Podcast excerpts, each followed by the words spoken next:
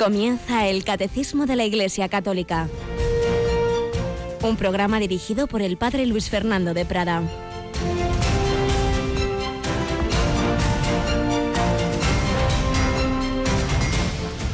Alabados sean Jesús, María y José. Muy buenos días, mi querida familia de Radio María. Hoy, 4 de octubre, recuerda la Iglesia uno de esos santos que la ha marcado en su historia, San Francisco de Asís. Por supuesto, todos los santos, cada santo es una obra maestra de Dios. Y ya decía San Ignacio de Loyola que no hay que hacer comparaciones, pero es verdad que desde la perspectiva humana, histórica, la influencia, pues hay santos que han marcado especialmente esa historia y sin duda uno de ellos es San Francisco, del que se dijo en su tiempo que era el hombre que más había parecido a Cristo, el poverelo, aquel que realmente fue un converso, no en el sentido de que no tuviera fe, sino en el sentido de que vivía una vida mundana y más o menos a los 24 años pues descubre realmente lo que es la vida cristiana, se entrega a Jesucristo por completo, le sigue en pobreza, en, en humildad. Y hoy en la Santa Misa se puede escoger o bien la lectura del Evangelio que correspondería la lectura continua, o bien un Evangelio mm, buscado especialmente para, para esta fiesta. En ese caso es ese texto tan precioso de San Mateo 11, donde Jesús se dirige al Padre y le dice, te doy gracias, Padre, Señor del cielo y de la tierra, porque has escondido estas cosas a los sabios y entendidos y se las has revelado a los pequeños. Sí, Padre, así te ha parecido bien. Y es que para conocer a Dios, para conocer al Señor, lo importante es la humildad. Por eso dice que el Padre ha revelado esos secretos a los pequeños, es decir, a los humildes, a los no sabiondos, a los que se abren a la acción de Dios, a los que saben que todo es gracia, que todo es don, que por nuestras fuerzas poco podemos, fuerzas que debemos a Dios también, porque que en cuanto, en cuanto pierdes tu, tu energía, tu salud, pero a ver, ¿de, ¿de quién la has recibido y quién te sostiene? Pues solamente el Señor. Y es en ese mismo texto Jesús dice, venid a mí, venid a mí, todos los que estáis cansados y agobiados, y yo os aliviaré. Tomad mi yugo sobre vosotros y aprended de mí, que soy manso y humilde de corazón y encontraréis descanso para vuestras almas, porque mi yugo es llevadero y mi carga ligera. Y por eso alguien puede llevar una vida externamente dura, como la llevó San Francisco de Asís, y hacerlo con grandísima alegría. Y así lo vemos en todos los santos. Y es lo que pedimos para nosotros, en cualquier circunstancia personal, familiar, nacional, mundial, Indudablemente no son tiempos nada fáciles en ninguno de los ámbitos. Si San Francisco de Asís oyó aquellas palabras del Señor Francisco, repara mi iglesia que amenaza ruina, pues muchas circunstancias en, muchos ámbitos pues son difíciles y, y así lo es también en España. Y por eso pedimos, pedimos al Señor su gracia, invoquemos la oración. El Señor le dijo a maravillas de Jesús, eh, inspirándole la fundación del Carmelo que está en el Cerro de los Ángeles, le dijo España se salvará por la oración. Y eso es, se lo dijo por los años 20 y sigue siendo verdad un siglo después. No pensemos que somos nosotros con nuestras fuerzas los que hacemos y arreglamos. Cuando nos olvidamos de Dios, pues vienen las consecuencias. Y en la historia de España es algo claro, además, porque el principal factor de unidad, así lo han visto y atestiguado y profetizado también muchos historiadores que, dado que el factor principal de, de, unión de los pueblos españoles es su historia común en torno a la fe católica, cuando esa fe disminuye, cuando se afloja, pues vienen las, las consecuencias. Por eso insistamos en la oración, pidamos al Señor renovar las raíces cristianas de España, de Europa. San Francisco de Asís es el patrono de Italia pues nos encomendamos también a Él y a nuestros patronos. Nosotros tenemos a Santiago Apóstol, tenemos a Santa Teresa de Jesús y por supuesto a la Inmaculada Concepción. Invoquemos a la Virgen María. Y tenemos con nosotros hoy a Yolanda Gómez. Buenos días, Yoli. Muy buenos días, padre. ¿Te da devoción San Francisco de Asís? ¿A que sí? Pues sí, la verdad es que es un santo, no sé, pues la naturaleza, Dios, es algo que siempre me ha gustado. Claro que sí, pues es verdad, el hermano Sol, la hermana Luna, y esa perfecta alegría. Por eso yo creo que sobre todo circunstancias difíciles que podemos vivir y vivimos en la vida, como digo, a cualquier ámbito, no perdamos la paz, la alegría, la, la esperanza, todo está en manos de Dios y la Virgen en Fátima. Estamos este año recordando el centenario de Fátima, pues anunciaba acontecimientos pues para la humanidad y pues realmente dolorosos, ¿no? Estaba aquella Primera Guerra Mundial y todo lo que podía ocurrir si la humanidad seguía mal camino y lamentablemente así fue. Y, bueno, pues lo que, lo que venga, pero no nos olvidemos nunca de esa frase eh, de la Virgen, por fin mi corazón inmaculado triunfará.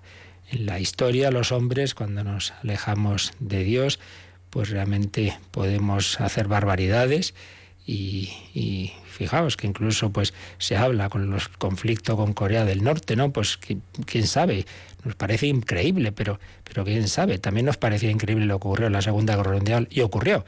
Pues si un loco pues aprieta un botoncito y de, de un ataque nuclear, nunca sabemos a dónde puede llegar la locura humana, pero lo que sí sabemos es que a pesar de que muchas veces no lo vemos y nos cuesta creerlo, pero todo está en manos de Dios. Insistamos, insistamos en la oración, en la confianza en el Señor, no perdamos la paz, la esperanza, la alegría, como no la perdió el padre Walter Zizek en esas durísimas circunstancias en la Unión Soviética que nos está contando, que estamos recordando estos días en esta primera sección testimonial Memorias de un jesuita en el Gulag. Pues seguimos adelante con esas bellas memorias de este hombre que nos enseña a vivir conforme a la voluntad de Dios en cualquier circunstancia de la vida.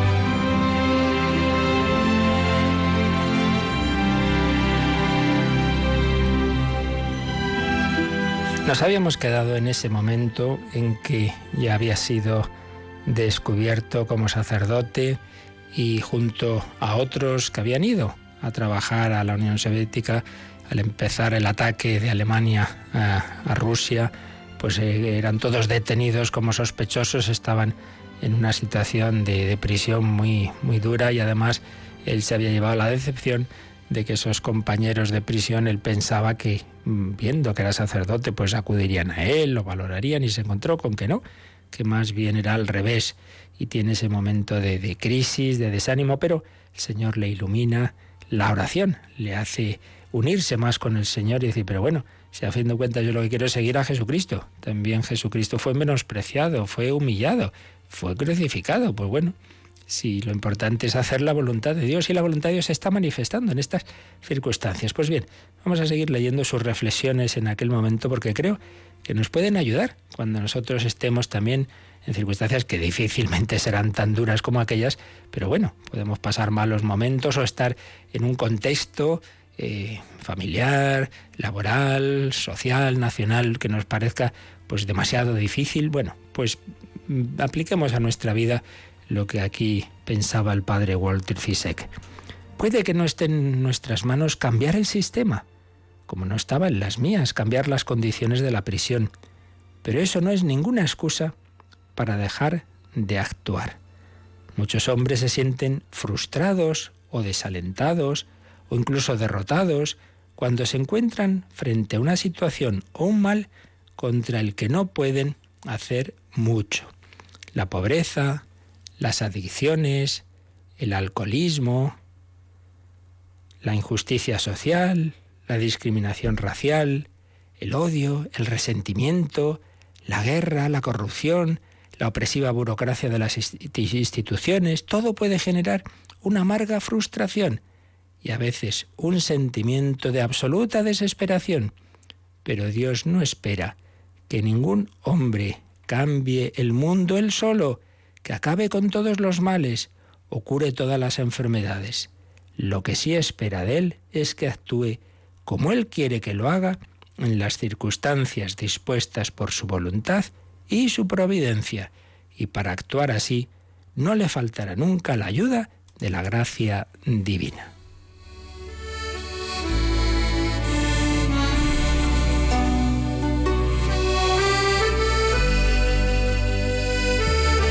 El sentimiento de desesperanza que todos experimentamos en circunstancias como estas nace en realidad de nuestra tendencia a introducir demasiado de nuestro yo en la escena. Al hacerlo así, es fácil que nos sintamos invadidos por sentimientos personales de impotencia o de pura incapacidad física cuando constatamos la aparente insignificancia de un solo hombre en un mundo corrompido. Tendemos a concentrarnos en nosotros, a pensar en lo que podemos o no podemos hacer y nos olvidamos de Dios, de su voluntad y de su providencia. Dios, sin embargo, no se olvida nunca de la importancia de cada uno, de su dignidad y su valor y del papel que nos pide que desempeñemos en la obra de la providencia. Para Dios todo individuo es igual de importante en todo momento. A Él sí le importamos. Pero también espera que cada uno aceptemos, como venidas de sus manos, las situaciones diarias que nos envía y que obremos como Él quiere que obremos, con la gracia que nos concede para ello.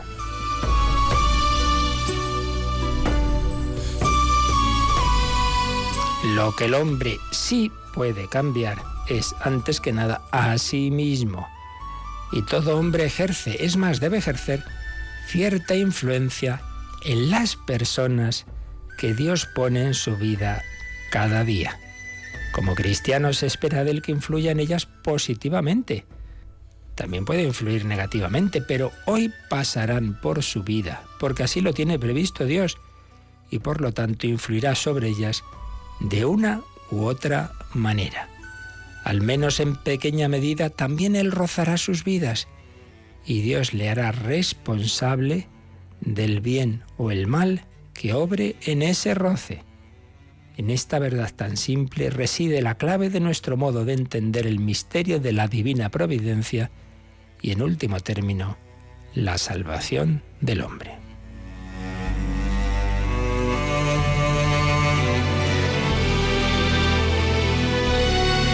Pues creo que es una enseñanza muy importante para nosotros. Cuando vemos un contexto muy difícil, muy malo, decimos, no hay nada que hacer, yo aquí, pues nada, ni nada. Ojo, ojo, ojo. Tú no podrás cambiar el sistema, no podrás cambiar toda esta situación, no podrás cambiar lo que pasa en tu nación o en, el mundo.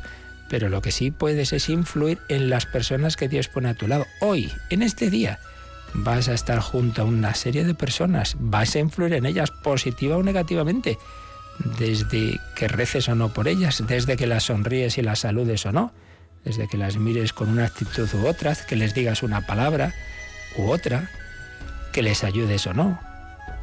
Eso está en tu mano, no estará en tu mano lo que haga no sé qué autoridad de no sé qué ámbito civil, político o eclesial, pero sí está en tu mano lo que hoy tú personalmente puedas hacer en donde Dios te ha puesto. Y ahí eres instrumento de la providencia. Pues vamos a hacer eso y a confiar lo demás al Señor, porque nosotros no somos la divina providencia, pero Dios guía el mundo con esa su providencia amorosa.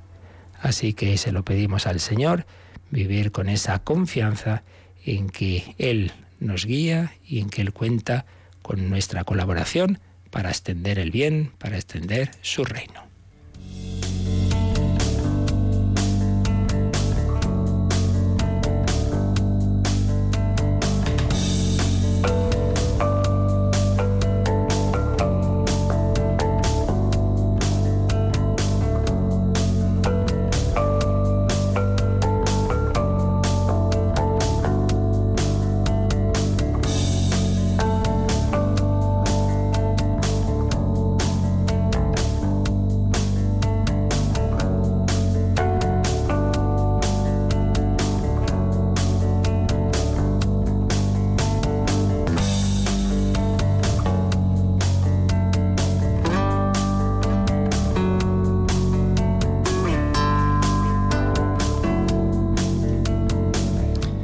Pues seguimos adelante con esta exposición que nos hace el Catecismo sobre los símbolos del Espíritu Santo, que es una manera de ir fijándonos en diversos aspectos de la actuación del Espíritu Santo en nuestra vida, en nuestra alma y en el mundo, en definitiva, y en la historia de la salvación.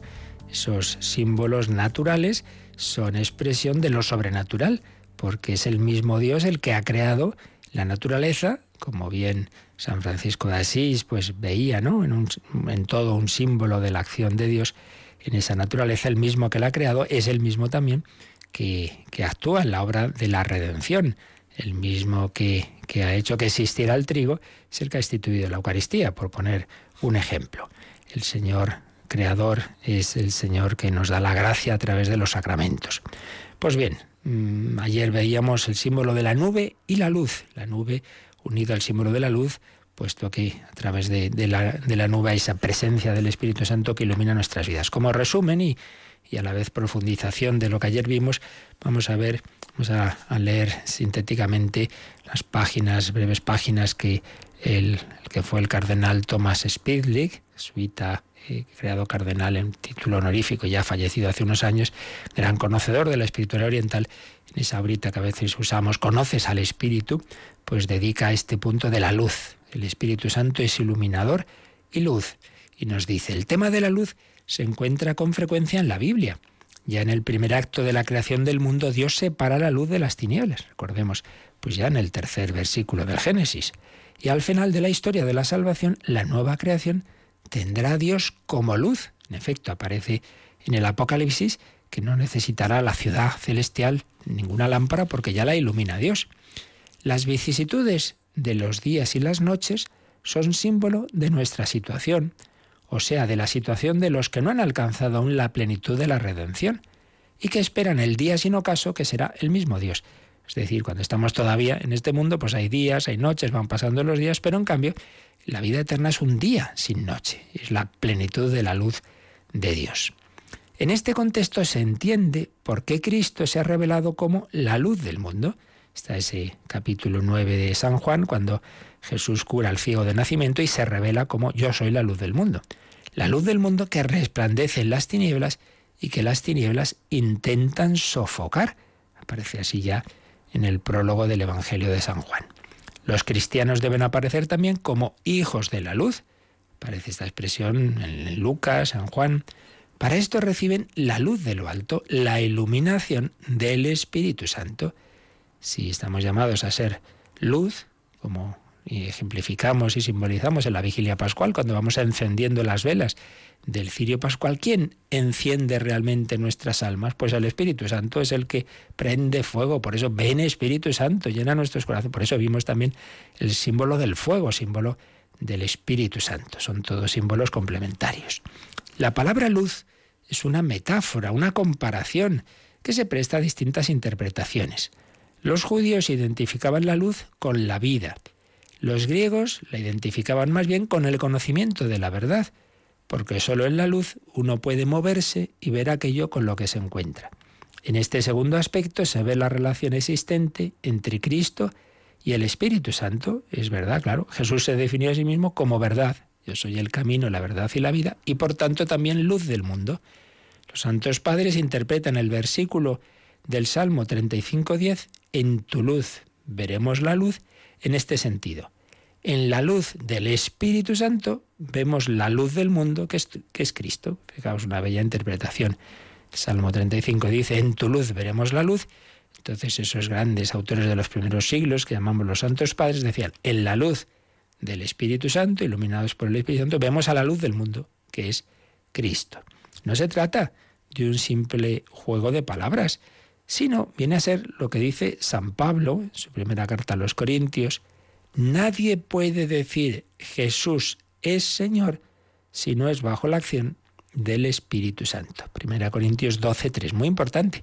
Uno no llega a la fe en Jesucristo como Hijo de Dios sin la luz del Espíritu Santo. Uno puede ver que es razonable creer en Cristo, que vemos que los evangelios son históricos, que Jesús hizo milagros, que se mostró como Hijo de Dios, sí, sí, sí, pero llegar realmente a hacer el acto de fe y apoyarse plenamente en Él y creer que es Señor, es decir, que es Dios, ese acto de fe no se hace sino bajo la acción del Espíritu Santo. Pues ahí vemos, para llegar a Cristo como luz, necesito la luz del Espíritu Santo aunque uno estudiara toda la Sagrada Escritura y tuviera en consideración toda la tradición de la Iglesia, no sería creyente sin el don del Espíritu Santo. Así es, la fe es un don. Es un don que es conforme a la naturaleza racional del hombre, pero no llegamos a la fe simplemente por nuestros razonamientos. Hay un salto que solo puede dar la gracia, la, la luz del Espíritu Santo. Uno no sería nunca creyente sin el don del Espíritu Santo, aunque lea mucho y sea muy listo. Esto lo confirman aquellos que se han convertido al cristianismo en edad adulta. Han experimentado que la fe les ha sido dada en un determinado momento como un don gratuito. Y por su parte los creyentes saben que la mejor comprensión de las enseñanzas de Cristo se produce por una iluminación de lo alto. Por eso la Iglesia reza, ven, oh luz de las mentes, luz de las mentes, el Espíritu Santo. Y entonces pone el ejemplo que, que oyó un predicador una vez, dice, algunas grutas subterráneas son frecuentadas por turistas que admiran la belleza de las estalactitas y estalagmitas. Hace 100 años eran solo cuevas oscuras y peligrosas, pero la introducción de la luz eléctrica ha creado estos lugares maravillosos. Pues algo parecido sucede con la vida. Pese a estar llena de tristeza, si los ojos del corazón son iluminados por la luz del Espíritu. Es decir, si como esas cuevas antes pues era simplemente pues un lugar oscuro y peligroso, una vez que tenemos la luz eléctrica podemos ver pues la belleza que que ha ido formando ahí la naturaleza en esas estalactitas, estalagmitas, gracias a la luz eléctrica. Pues también nuestra vida hay cuevas oscuras y peligrosas. Hay situaciones, como comentábamos al principio, pues en sí mismas tristes y duras. Pero con la luz del Espíritu Santo todo se ve con otra perspectiva, con esa perspectiva del misterio pascual, a saber que todo dolor, que toda pasión, que toda cruz, incluso la muerte, pues tiene un, desemboca en una victoria final positiva. Eh, tendréis tribulaciones en el mundo, pero no temáis, yo he vencido al mundo, dice Jesús a sus apóstoles en la última cena. Cristo con su resurrección, pues nos dice que la última palabra es de la vida, es del amor, es de la verdad. Pues pedimos al Espíritu Santo esta certeza, esta luz, esta confianza. Pues bien, esto es eh, un poco profundizar en lo que ayer veíamos, el símbolo de la nube y de la luz. Pero hay más símbolos del Espíritu Santo. Eh, habíamos visto antes el símbolo de la unción, pero junto a la unción, eh, en textos bíblicos aparece unido el otro símbolo, el del sello. Pues vamos a profundizar en este símbolo del sello. Y esto es lo que explica el número 698 del Catecismo. Así que Yolanda, 698. El sello es un símbolo cercano al de la unción en efecto, es Cristo a quien Dios ha marcado con su sello, y el Padre nos marca también en Él con su sello.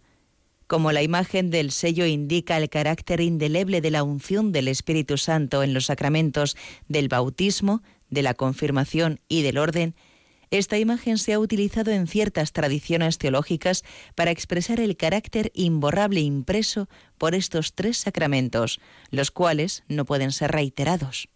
Así pues, el símbolo del sello, símbolo cercano a la unción.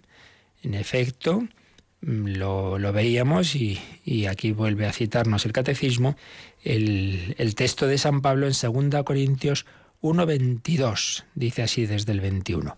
Es Dios que nos mantiene firmes en Cristo, tanto a nosotros como a vosotros, quien nos ungió, la unción es Dios quien nos ungió, pero sigue, nos marcó con su sello y puso en nuestros corazones la fianza del Espíritu. Dios nos mantiene, firmes en Cristo, Él nos ha ungido, nos ha marcado con su sello y ha puesto en nuestros corazones esa fianza del Espíritu. Estamos marcados con el sello de Dios. Pero ya el primero que, lleva el sello del Padre es el propio Jesucristo. Propio Jesucristo, así aparece en Juan 6, 27. A Cristo, el Padre, Dios lo ha marcado con su sello y a su vez a nosotros nos marca también con su sello.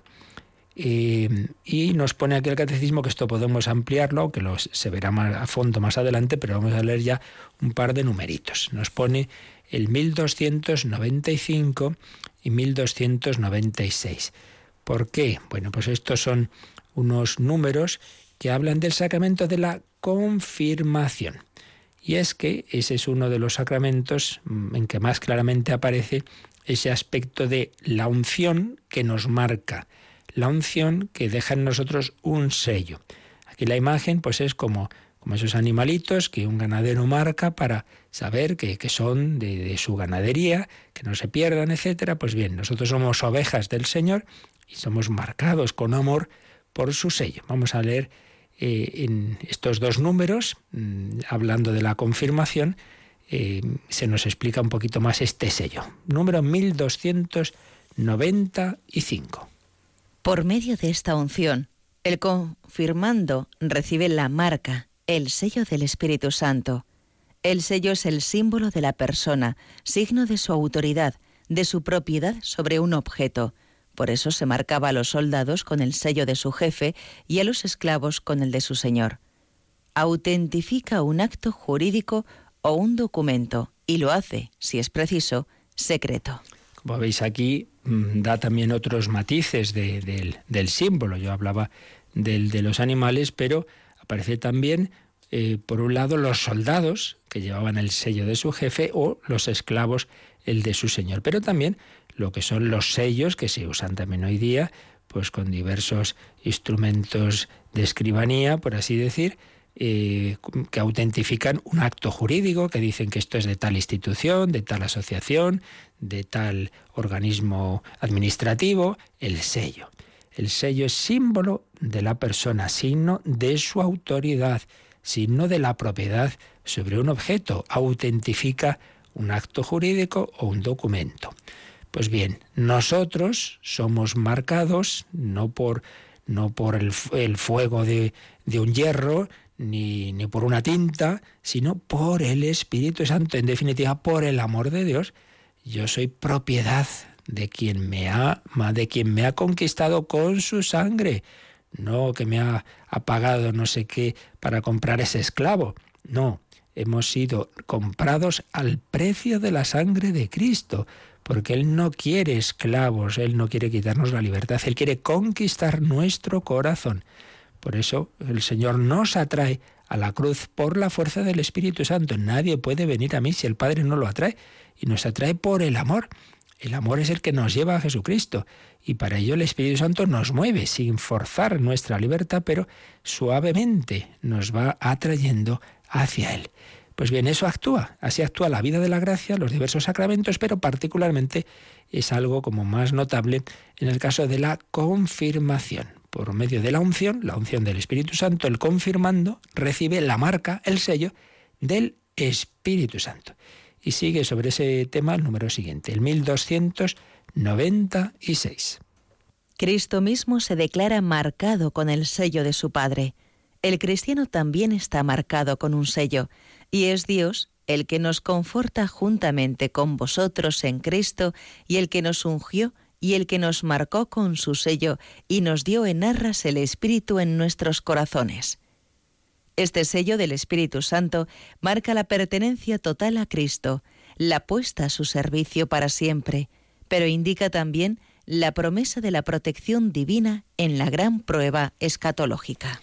Pues un número muy bello. Por un lado nos recuerda, como ya veíamos antes, que, el propio Cristo se declara marcado con el sello de su Padre. Aquí está el sello de Dios. Este hombre no es un mero hombre, es el Hijo eterno de Dios. Pero también nosotros estamos marcados con el sello de la Santísima Trinidad. Nos ha marcado el Padre en Cristo y nos ha dado en arras el Espíritu Santo, en arras, en fianza. Este sello del Espíritu Santo marca la pertenencia total a Cristo.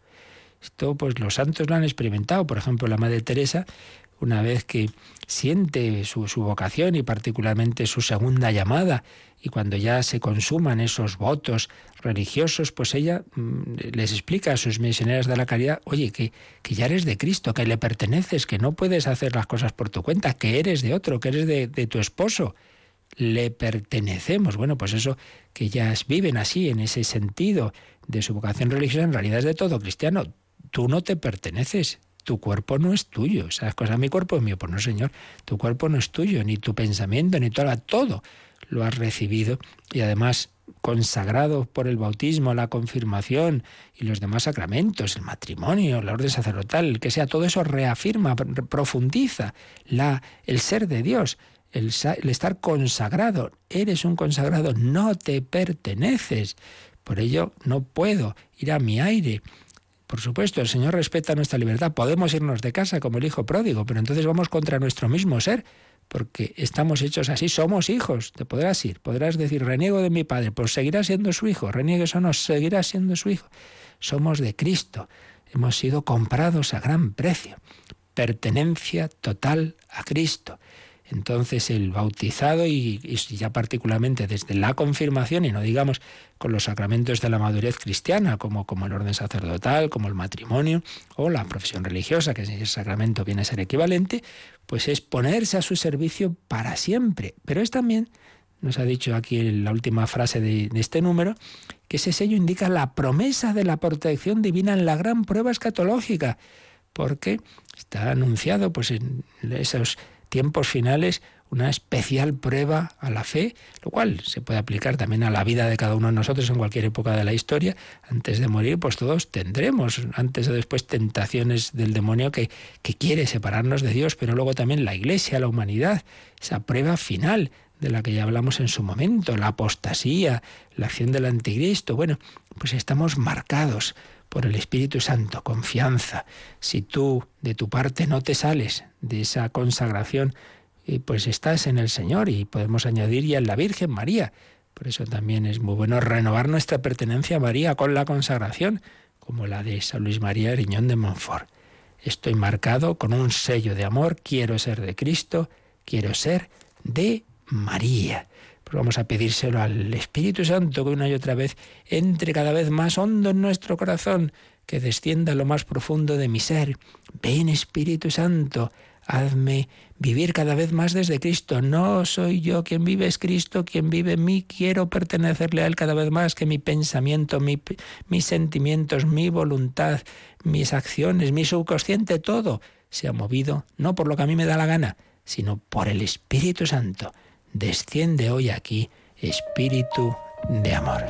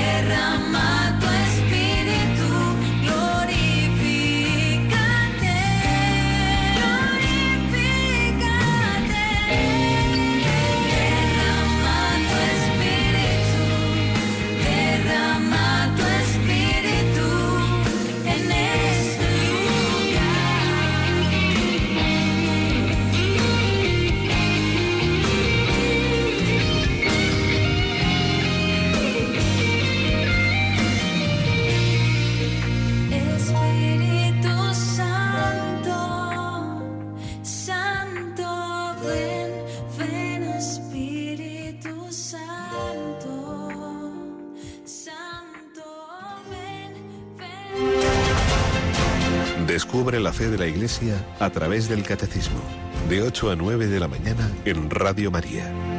Espíritu Santo, ven, cada vez seamos más de Cristo. Pero este número 698, su parte final, nos ha recordado que ese sello, de una manera muy particular, em, se refiere a lo que llamamos el carácter indeleble que la unción del Espíritu Santo realiza en tres sacramentos. Esto recordaréis de, bueno, los que estudiáis catecismo así en serio de pequeños, que hoy día pues esto lamentablemente se estudia mucho menos, decíamos, hay tres sacramentos que imprimen carácter, que dejan como una marca especial y que no se pueden repetir, que sacramentos solo se pueden recibir una vez. Y alguno dice, el matrimonio, no, hombre, no. Si una persona queda viuda, pues puede volverse a casar. ¿Qué sacramentos se pueden repetir, recibir solo una vez? Desde luego no la confesión, que podemos confesarnos siempre que queramos, la comunión, ¿cuál? El bautismo, la confirmación y el orden sacerdotal. Carácter indeleble de la unción que el Espíritu Santo hace en esos sacramentos. La unción de enfermo se puede recibir varias veces si uno pues tiene distintas enfermedades serias, graves, o la ancianidad, pues se puede recibir varias veces, pero bautismo, confirmación y orden solo en una ocasión. Y entonces señala cómo se, expresa el carácter imborrable impreso por estos tres sacramentos, que no pueden ser reiterados, pues con esa, con esa expresión, ¿no? El, carácter, el sello, la esfragis en, en griego. Pues vamos a leer el número que aquí menciona el catecismo para ampliar esto un poquito más. El 1121, 1121.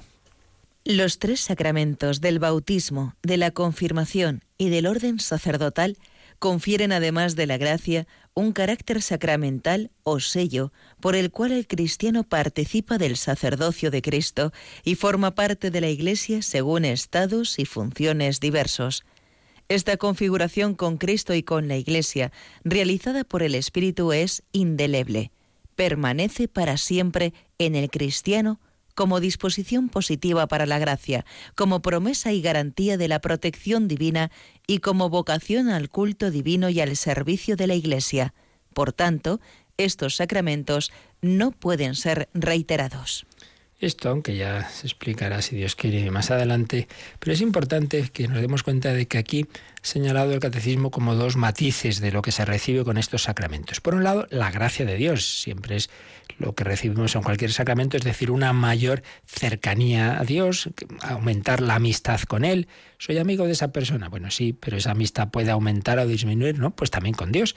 Entonces el sacramento me ayuda cada vez, si lo voy recibiendo bien, me hago más amigo de Dios, me voy enamorando más de Él, voy teniendo más confianza con mi Padre, otra comunión, otra confesión, me va acercando a Dios. Pues bien, eh, bautismo, confirmación y orden sacerdotal nos dan, claro, una comunicación de esa amistad con Dios. Pero además dejan en nosotros algo que eso ya es mm, permanente, definitivo, ese sello, ese sello por el cual el cristiano participa del sacerdocio de Cristo no solo los que somos sacerdotes ministeriales, sino todo cristiano, digamos, ha quedado ya para siempre marcado con que Él es sacerdote, profeta y rey, eh, según su vocación, con Jesucristo. Y eso es así.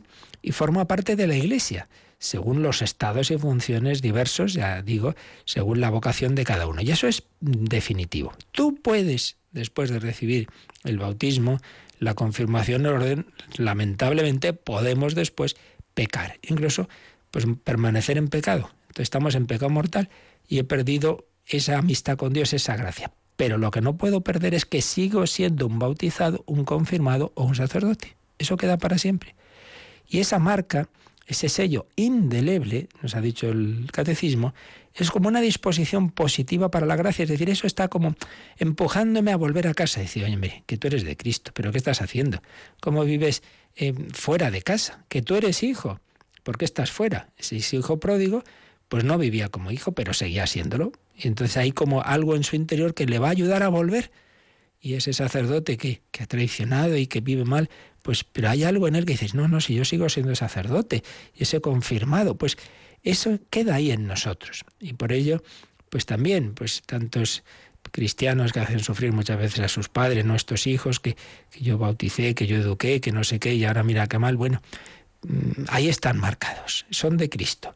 y, no perdamos nunca la, esperanza. Oremos, demos testimonio y, confiemos, confiemos en, que, tienen esa semilla en su corazón, que como, como tantos ejemplos hemos visto en la historia, pues ayuda, y bueno, en la historia y ahora mismo, porque gracias a Dios en Radio María mismo no paramos de recibir de una manera o de otra, por, por escrito o en persona, pues visitas de personas que te dicen, pues mire, yo he vuelto a casa al cabo de un montón de años, o yo he descubierto ahora la fe, he tenido esta experiencia de Dios, esta conversión, y con frecuencia pues ahí ha intervenido la, la Virgen en, a través de las ondas de la radio. El Señor actúa en los corazones y esa marca, ese carácter de, de estos sacramentos, pues es uno de los, de los aspectos que ayuda, que ayuda a volver a casa, somos de Cristo para siempre, aunque nos hayamos luego despistado. Bautismo, confirmación y orden sacerdotal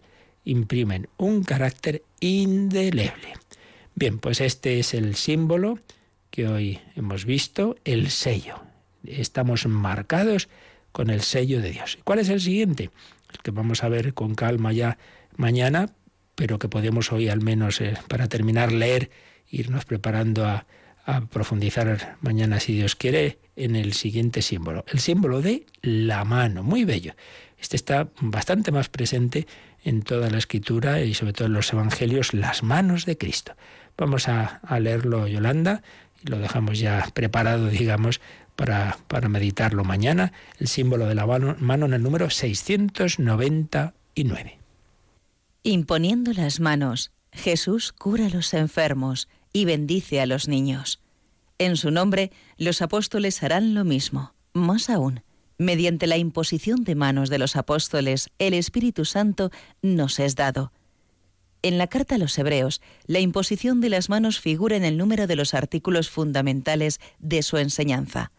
Este signo de la efusión todopoderosa del Espíritu Santo, la Iglesia lo ha conservado en sus epíclesis sacramentales. Así pues, la mano. Fijaos que se nos ha hablado aquí de tres ámbitos que ya desarrollaremos si Dios quiere. Primero, el propio Jesús, después los apóstoles y en tercer lugar, en la vida de la Iglesia. Jesús, Jesús imponía las manos, curando a los enfermos o bendiciendo a los niños, las manos de Jesús. Podríamos hacer toda una preciosa meditación fijándonos en esas manos, esas manos que acariciaban, esas manos que tocaban a aquel leproso, que esas manos que se acercaron al ciego y tocaron también sus ojos o sus labios del sordomudo, las manos de Cristo, manos con las que curaba y bendecía esas manos sobre esos niños que querían apartar de Cristo. Segundo, los apóstoles. En su nombre, los apóstoles harán lo mismo y mediante la imposición de manos van a transmitir el Espíritu Santo. Es así, aparecen los hechos de los apóstoles diversos pasajes que mañana leeremos si Dios quiere. Eh, se menciona también como en la carta a los hebreos se habla de algunos aspectos fundamentales, digamos, de la enseñanza y uno de ellos menciona la imposición de manos. Y finalmente se nos dice que este signo de la efusión todopoderosa del Espíritu Santo, la Iglesia lo ha conservado en sus epíclesis o epiclesis, estas palabras griegas se pueden acentuar de dos formas muchas veces, en sus epíclesis sacramentales. Es decir, en los sacramentos, claro, ¿quién actúa realmente en los sacramentos? Pues a través del hombre, a través de nosotros, actúa es, es, Dios, es el Espíritu Santo, y por eso lo invocamos. Y el signo de, externo de la invocación suele ser eso, imponer las manos. Ya hemos recordado muchas veces. Cuando empieza la parte central de la Santa Misa, la consagración, ¿qué se hace? Extender las manos sobre el pan y el vino. Por cierto, eh, es el momento que nos indica, ahí ahora nos ponemos de rodillas, no antes, ahí es cuando empieza ya esa parte central, porque estamos ya invocando al Espíritu Santo. Imposición de manos sobre el pan y el vino, imposición de manos sobre el penitente, sobre la cabeza del penitente, que va a recibir la absolución, porque es el Espíritu Santo el que va a limpiar esa alma, el que va a perdonar los pecados. Imposición de manos en toda bendición, en la bendición en un matrimonio, en cualquier, por supuesto, imposición de manos al ordenar a un sacerdote o a un obispo. Imposición de manos, signo de la efusión del Espíritu Santo. Ven, Espíritu Santo, y haz en nosotros esas maravillas que, que, has hecho en, a través de Jesucristo y que, y que has hecho en los inicios de la vida de la Iglesia. Ven, Espíritu Santo, ven sobre nosotros. Pues lo vamos a pedir, vamos a recordar que no hacemos nada sin el Espíritu Santo, que le necesitamos. Señor, te necesitamos. Vamos a decírselo con esa bella canción de Matt Maher, que la oíamos como la cantaba en inglés en aquella JMJ de, Río de Janeiro y, oyendo esta bella música, pues le decimos al Señor, Señor, yo por mí no puedo nada, ya sabemos que, que somos pobres, pero contigo lo puedo todo con tu gracia, con tu espíritu. Pues terminamos, como siempre, en ese espíritu de oración por nosotros, por España, por el mundo entero. Y también es el momento de vuestras consultas, de vuestras preguntas, que ahora nos recuerdan cómo podéis realizar.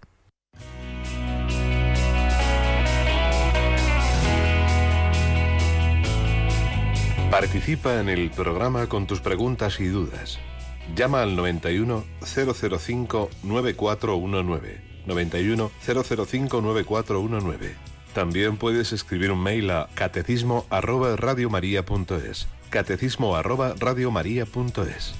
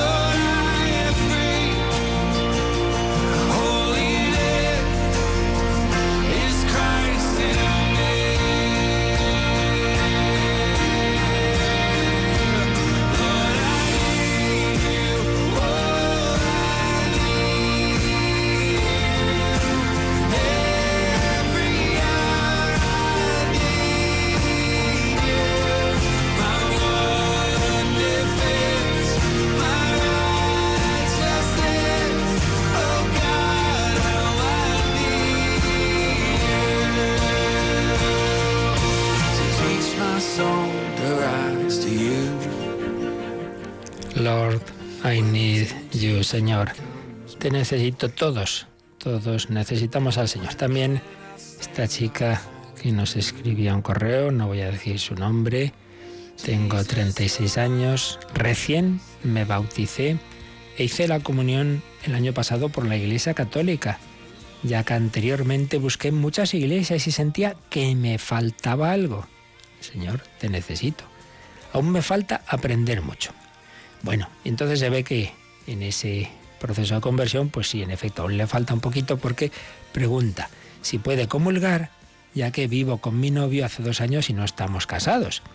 Bueno, pues claro, para evidentemente si lo que quiere decir con esto es que tiene un tipo de convivencia marital, con relaciones, etcétera, pues, pues no, claro, tiene que ser la comunión implica comunión con Cristo en toda la vida y por tanto también en la vida matrimonial. Por tanto, si realmente eh, es la persona que, con la que Dios quiere que te unas, entonces hay que dar ese paso al matrimonio. Y si no, o si está todavía en discernimiento, pues hay que vivir no como esposos, claro, sino en esa separación hasta que eh, se vea pues si en efecto Dios quiere uniros. Por tanto, eh, en efecto, pues, pues no debéis vivir de esa manera, sino vivir en, en, la, en la castidad y así pues podemos comulgar cuando otra cosa distinta, claro, es que uno puntualmente pueda caer en ese o cualquier otro pecado. Bueno, entonces hay que arrepentirse, confesarse, etcétera.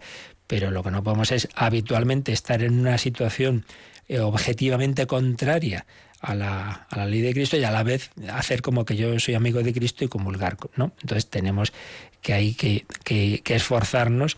Otra cosa, repito, es que luego yo lo intento y en un momento dado caigo en un pecado. Bueno, eso ya es la, la fragilidad humana, pero, pero como planteamiento de vida no puedo eh, estar, eh, quedarme en una situación que en sí misma es contraria gravemente a la ley de Cristo y a la vez pues eh, este, pretender esa comunión con Él.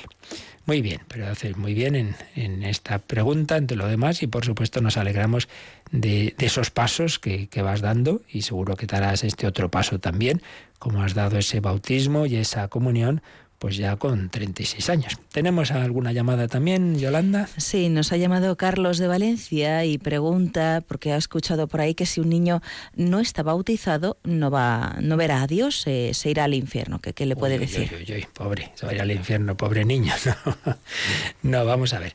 El, tema, aquí esto ya sí, algunas varias veces ya lo, lo hemos hablado, ¿no? Que hay que recordar, primero, solo Jesucristo nos salva, ciertamente. Segundo, el camino ordinario de salvación es el bautismo. Por tanto, ciertamente hay que hacer todo lo posible por el bautismo de los niños. Ciertamente. Tercero, la Iglesia desde siempre también ha entendido que sí que existe la, las situaciones del bautismo de deseo. Es decir, cuando una persona quiere ser cristiana, quiere bautizarse y resulta que antes de hacerlo muere o cualquier circunstancia que lo impide, o aquellos que están en, lugares en que no ha llegado el Evangelio, pero en su corazón la gracia actúa también y quieren y quieren eh, hacer lo que Dios quiera y no lo saben porque no ha llegado ese misionero, no ha llegado el Evangelio, no se han bautizado, pero en su corazón lo quieren, bueno, pues lo mismo, y podemos hablar, siempre se ha hablado de esa posibilidad de, de que desde, digamos, a distancia, por así decir, ¿no? Desde la Iglesia también está actuando la gracia de Dios y también por nuestra oración y de nuevo un bautismo de deseo. Viene el caso más complicado, los niños. Decía, bueno, el niño que muere sin bautizar sin ninguna culpa, desde luego al infierno nunca nadie ha pensado que se fueran.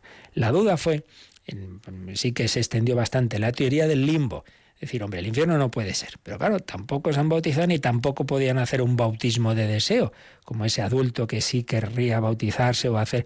Entonces surgió esa hipótesis, nunca fue un dogma de fe, fue una hipótesis, es decir, bueno, una situación de felicidad, por tanto, nada de infierno, de felicidad, pero que no llegara a ser la visión de Dios, porque se pensaba, no, es que para ver a Dios, claro, hay que recibir esa gracia de Dios en el bautismo y también, una hipótesis. Pero hace ya muchos años y gente tan de confianza como Juan Pablo II o Benedicto XVI han señalado primero que eso que nunca fue un dogma de fe, podemos entenderlo de otra forma, ¿no? Podemos entender que también en esos casos la gracia de Dios actúa en las almas de esos niños y podemos también hablar de un bautismo de deseo. Y no nos olvidemos de una cosa, la Iglesia siempre ha hablado de los mártires inocentes, aquellos niños que murieron en Belén. Bueno, pues ya me diréis que habían hecho ellos para ser santos, nada, ¿no? Sin embargo, la Iglesia siempre ha pensado que estaban en el cielo, que eran mártires. Pues si esos niños podían ser mártires, ¿por qué no también tantos niños hoy día, por ejemplo, abortados, etcétera, ¿no? Eh, por tanto, podemos también pensar que la gracia de Dios actúa y por nuestra la oración de la Iglesia en, esos niños que, que, sin culpa de su parte, evidentemente ninguna, sin embargo, Dios les dará, eso entra en el misterio de la acción de Dios en las almas, pues, pues esa, esa gracia antes de, de, morir, eh, en que su alma quede iluminada y puedan, pues también en su alma, pues, pues recibir esa, esa invitación a la amistad de Dios. Por tanto, ahora, quede claro ¿eh? que este es un tema que no está definido en ningún sentido. O sea, uno puede eh, pensar en el limbo si quiere mantener esa hipótesis tradicional o puede esta otra que ya Juan Pablo II apuntaba, por ejemplo, en la encíclica Evangelium Vitae, cuando dice que aquellas madres que han abortado a sus niños, pues que se dirijan a ellos que están en el cielo y le pidan perdón. Por tanto, está presuponiendo, estaba presuponiendo ahí que se habían salvado, que estaban en el cielo. En cualquier caso, lo que desde luego jamás nadie sensato en la Iglesia ha, pensado es que esos niños sin ninguna culpa estén en el infierno. Eso realmente sería, sería muy contrario a todo el sentido de la revelación. Muy bien, pues lo dejamos aquí. En este día de San Francisco de Asís pedimos eh, su intercesión y bueno, hemos hablado de, esos sacramentos en que Dios actúa y recibí ahora ya un mensaje mientras estaba hablando y recordándome un matrimonio joven que suele escuchar este programa que hoy hace años les casaba en una ermita de la Virgen, pues pues muchas felicidades a ellos y a todos los que vais siguiendo ese camino del Señor en la vida ordinaria. Y os recuerdo que los miércoles tenemos jornada extraordinaria porque a la noche tendremos el hombre de Dios que hoy os invito especialmente porque nuestra querida compañera Paloma Niño estuvo este verano en Calcuta y nos lo va a contar esta noche. Una experiencia preciosa que nos va a ayudar a aumentar nuestra esperanza. Y mañana por la noche también tenemos jornada intensiva porque tenemos hora santa, como víspera de primer viernes de mes. Vamos a rezar especialmente mañana por, por España. Vamos a encomendar el corazón de Jesús y a la Inmaculada, pues tantas situaciones difíciles que vivimos.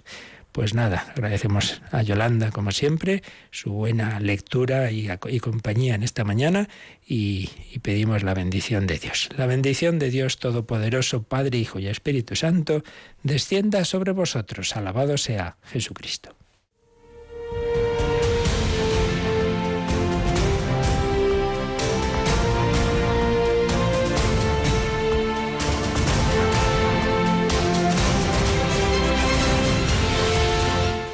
Escuchado en Radio María el Catecismo de la Iglesia Católica. Un programa dirigido por el Padre Luis Fernando de Prada.